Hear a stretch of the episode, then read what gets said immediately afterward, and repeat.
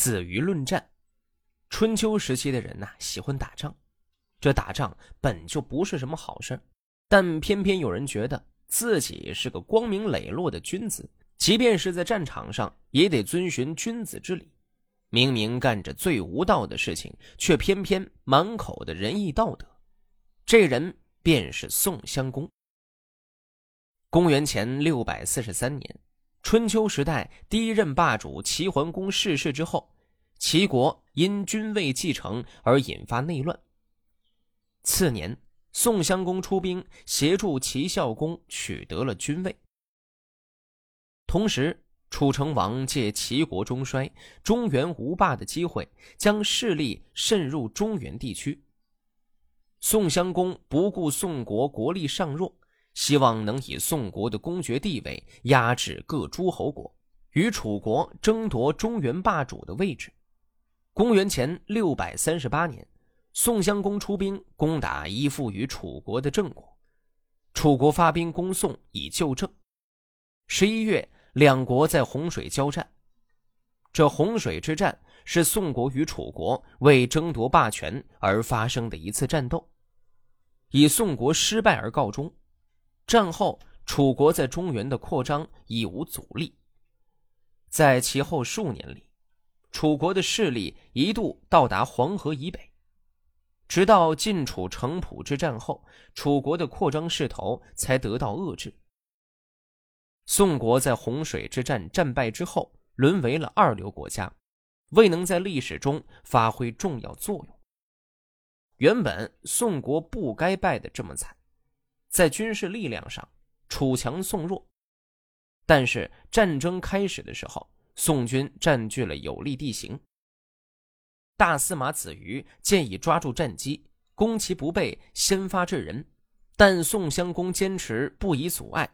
不鼓不成列的千府教条，拒绝接受子瑜的正确意见，以致延误战机，最终导致失败，自己也受伤而死。宋襄公那种蠢猪式的仁义道德，便是导致宋国战败的根本缘由。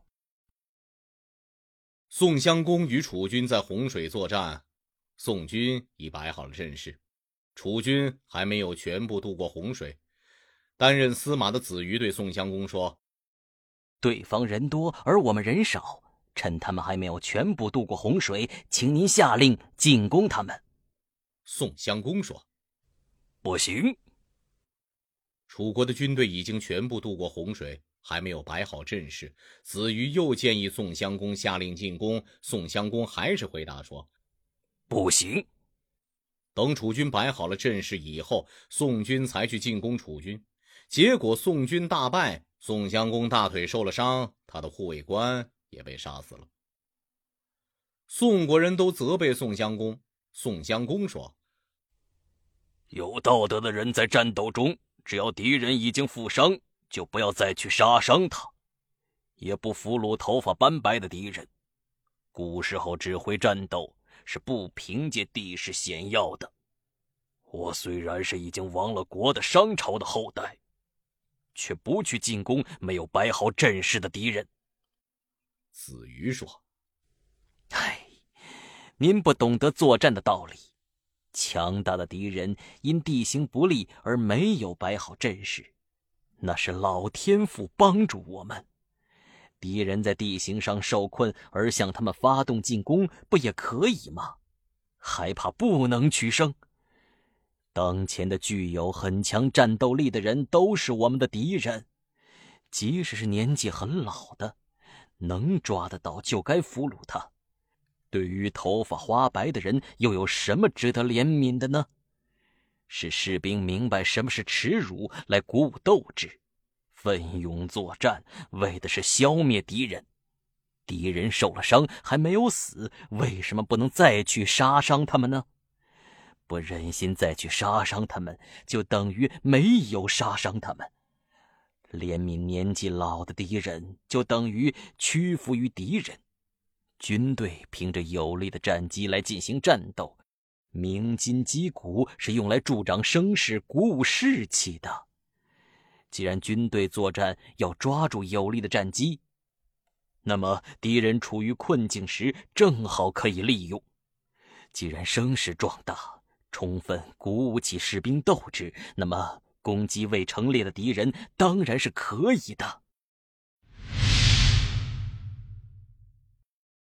烛之武退秦师，仅凭一人之力击退敌人，这种剧情似乎只在网络小说里才会出现。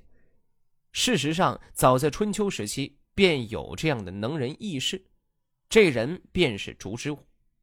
民间对他的评价是：“武论救弱国，妙语退秦师。”烛之武是郑国文公时期的人。这个时代，郑国处于衰退期，郑文公又遭遇了齐桓公、晋文公、楚成王、宋襄公、秦穆公等众多诸侯。那如果说春秋时代什么时候是列国相对均衡的时代，即是在郑文公在位期间，大多数的诸侯都相当铁腕，都想在中原地区成为霸主。郑国的地理位置极其的尴尬。当晋楚两国对峙中原，郑国经常成为攻击的对象，甚至一年中有遭受楚晋两国先后攻打的情况发生。烛之武生活在这样的国家里，始终不能过得安生。公元前六百三十年，晋国和楚国大战于城濮，结果楚国大败，晋国的霸业完成。在城濮之战中。郑国曾协助楚国一起攻打晋国，而且晋文公年轻时流亡到郑国，受到冷遇，所以文公把新仇旧恨加到一块儿，于两年之后联合秦国讨伐郑国。郑伯闻讯之后，派烛之武面见秦穆公，劝他退兵。烛之武巧妙地利用秦晋两国的矛盾，表现出处处为秦国利益着想的样子，分析当时的形势，抓住利害关系，说明保存郑国对秦国有利，灭掉郑国对秦国不利的道理，终于说动秦国退兵。晋军失去盟军支持之后，也被迫撤离了郑国。九月甲午日。晋侯和秦伯合兵围困郑国，因为郑国曾经对待晋侯没有礼貌，并且怀有二心，亲近楚国。晋国军队驻扎在韩陵，秦国军队驻扎在泗水南面。一只狐对郑伯说：“国事危急了，倘派烛之武去见秦军，秦兵一定退去。”郑伯听从了他的话。烛之武推辞道。我的壮年还不及人，现在老了，不能做什么了。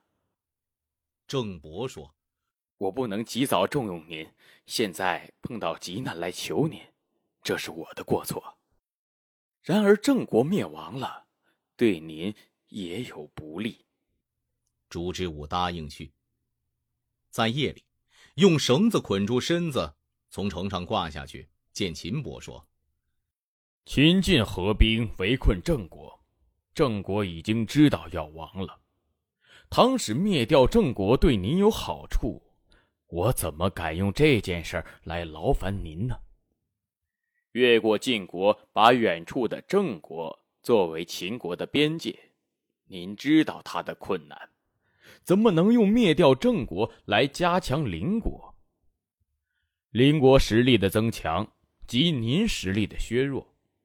倘使放弃进攻郑国，作为您东路上的主人，您的外交使者的来往，郑国可以供给他们资粮管社，对您没什么害处。